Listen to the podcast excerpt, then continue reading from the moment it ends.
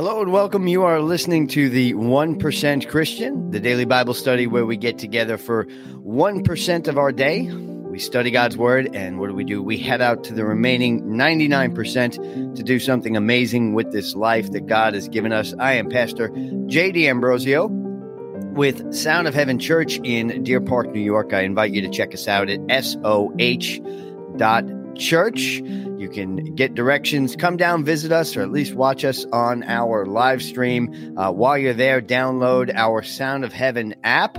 I say it every day, and it's because you will be blessed by it. We've got a lot of great resources on there a free digital Bible, all of our teachings, uh, an online community that you can plug into. Uh, would love to have you on there. And if you are listening anywhere where you get your podcasts, like, share, subscribe, turn on your notifications. You don't want to miss anything. And we want to get in front of more people. So even if you're watching live today, uh, give a share because somebody needs to hear the word of God today. Amen. Well, I'm excited to uh, continue with you today. Uh, if you recall, we are in the Sermon on the Mount. We're in the final chapter of the Sermon on the Mount. And Jesus has covered a lot. And honestly, we've taken our time going through this. We've got to be at least three weeks in.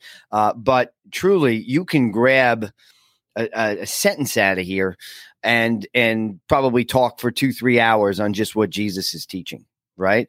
But we have to keep the overall Uh, uh, theme and understanding in even when we break it down like this this is why i kind of go through this process in the beginning here is because jesus is teaching them how to operate in the kingdom of god how to operate in this newfound covenant that they were just leaning into.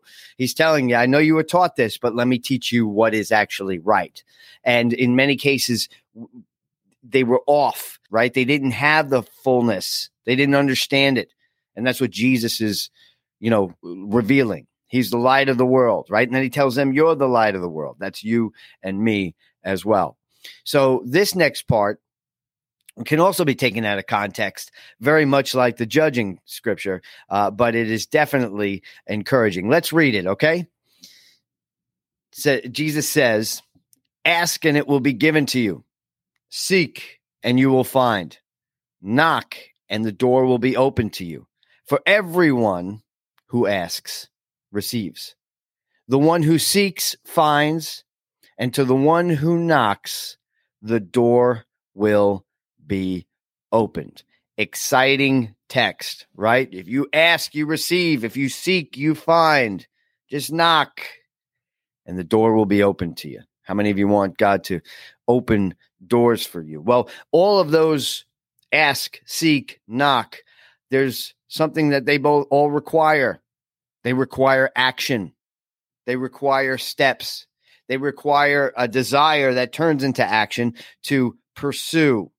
Now, where we get this jacked up and where I got this jacked up early in my faith walk was I, you know, jumped on to to everything. I dove into the word and I'm like, oh, I can have anything I want anytime I want. But it, we have to understand that God is a loving father. He is a loving parent to us. And for those of us who are parents, or those of us who are godparents, and those of us who honestly have common sense, you know that you can't just give your kid anything that they want, right?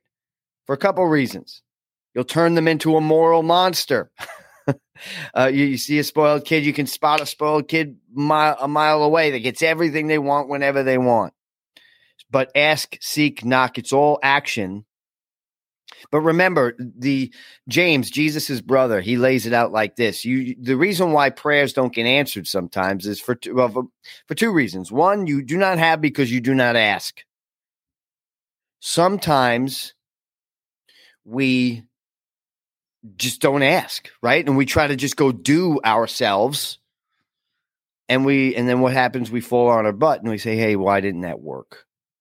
You know, when we're not asking God, I help me with this, or, or uh, an even better question is, God, do you what do you want for me in my life? Remember Jesus' prayer, the Our Father, right? The Lord's prayer. thy kingdom come, thy will be done. Not my will be done, thy will be done on earth as it is in heaven. So this is not ask for a Lamborghini, you get a Lamborghini, right? We got to look at the context of the whole teaching here, how to operate in the kingdom of God. And he's teaching them how to change what's on the inside of them and how to impact the world around them. So when we see ask, seek, knock, it's the things of God. Oh, and the second part, probably most important here, because I hope that you're asking God for guidance in your life, for things in your life. But it says you do not have because you ask for the wrong reasons. And that's part of what the good father does. Let's read this next section here. Which of you, verse 9, if your son asks for bread, will give him a stone? Or if he asks for a fish, will give him a snake?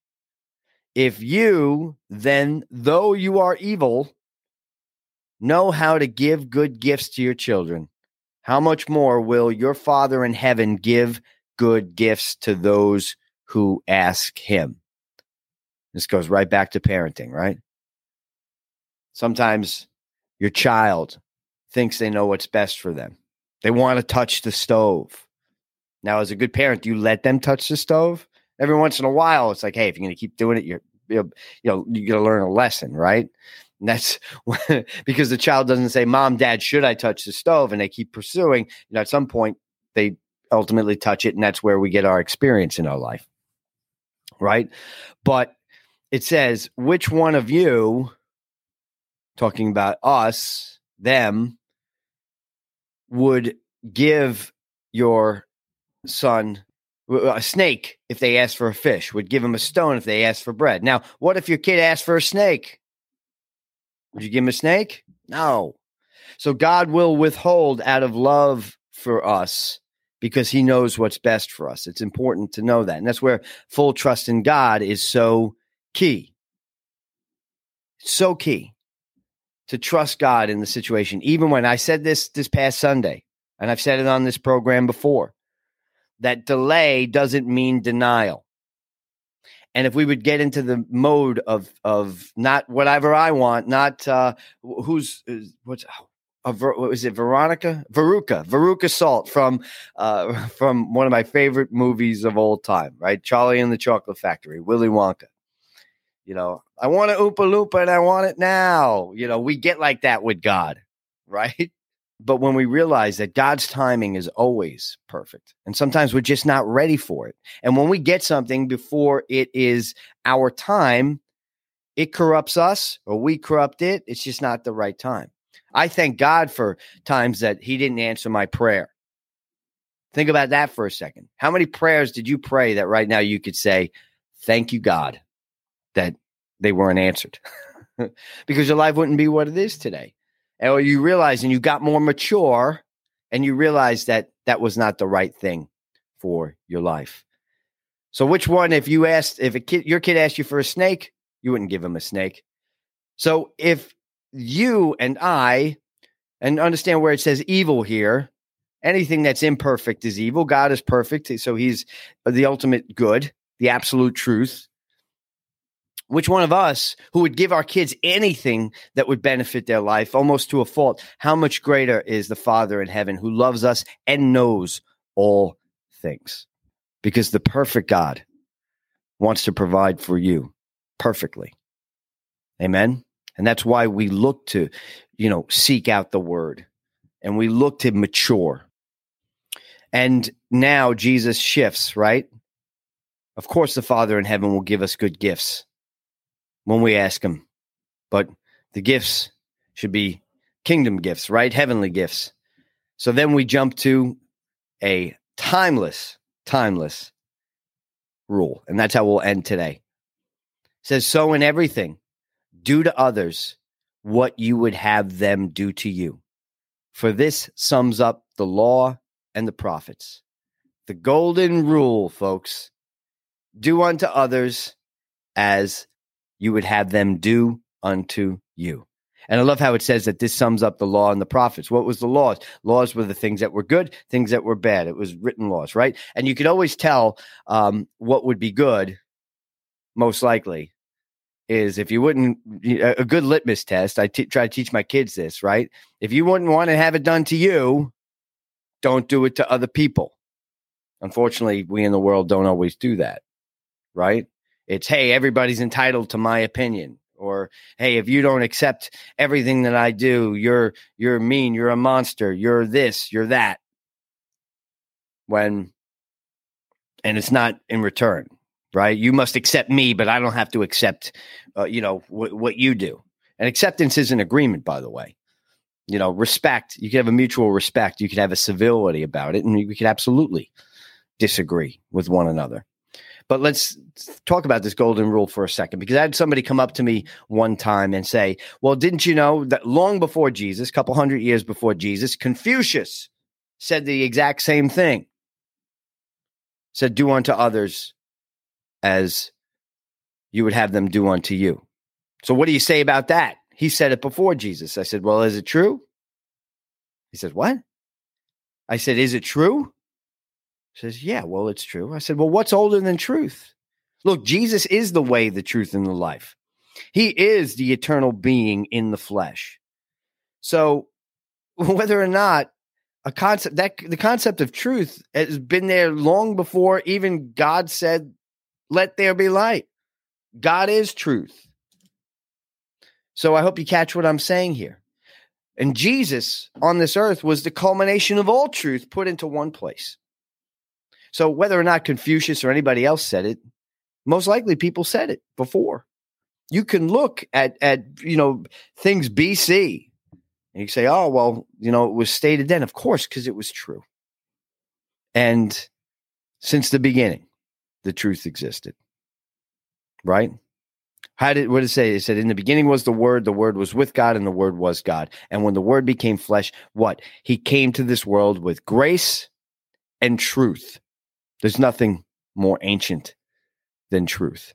So that is not a rebuttal to whether or not the Bible or, or that was a, a, the Bible is authentic or whether Jesus came up with it. Jesus wasn't shooting from the hip, walking around here. He's the author of all truth. It says that everything that was created was created through him. Amen. So to sum up today, I encourage you to ask, to seek, to knock on the door of God for the things in your life, to pursue His will for your life. And He will never, like a good father, will never withhold what is good in your life. You just got to trust Him. And when you trust Him, it's so much easier when you trust God. When you know that God has your back, it's so much easier to what? Go out and treat others the way that you would want to be treated. And sometimes to treat others better than you're treated. Let's be honest, our fellow man doesn't treat us very well. We don't treat people well sometimes. But how other people treat you should not dictate the way you treat other people. As a matter of fact, giving people more than you get in return is a form of mercy, a form of grace, and it's a way that you'll be blessed. So go out there, do unto others as you would have them do unto you, and trust God with all your heart and all your soul and all your mind. Amen. I love you guys. I'm so glad that you joined each and every day. Let's keep this going. I am Pastor JD Ambrosio with Sound of Heaven Church in Deer Park, New York. Check us out at soh.church. And remember, 100 starts with one. This is the 1% Christian Daily Bible Study.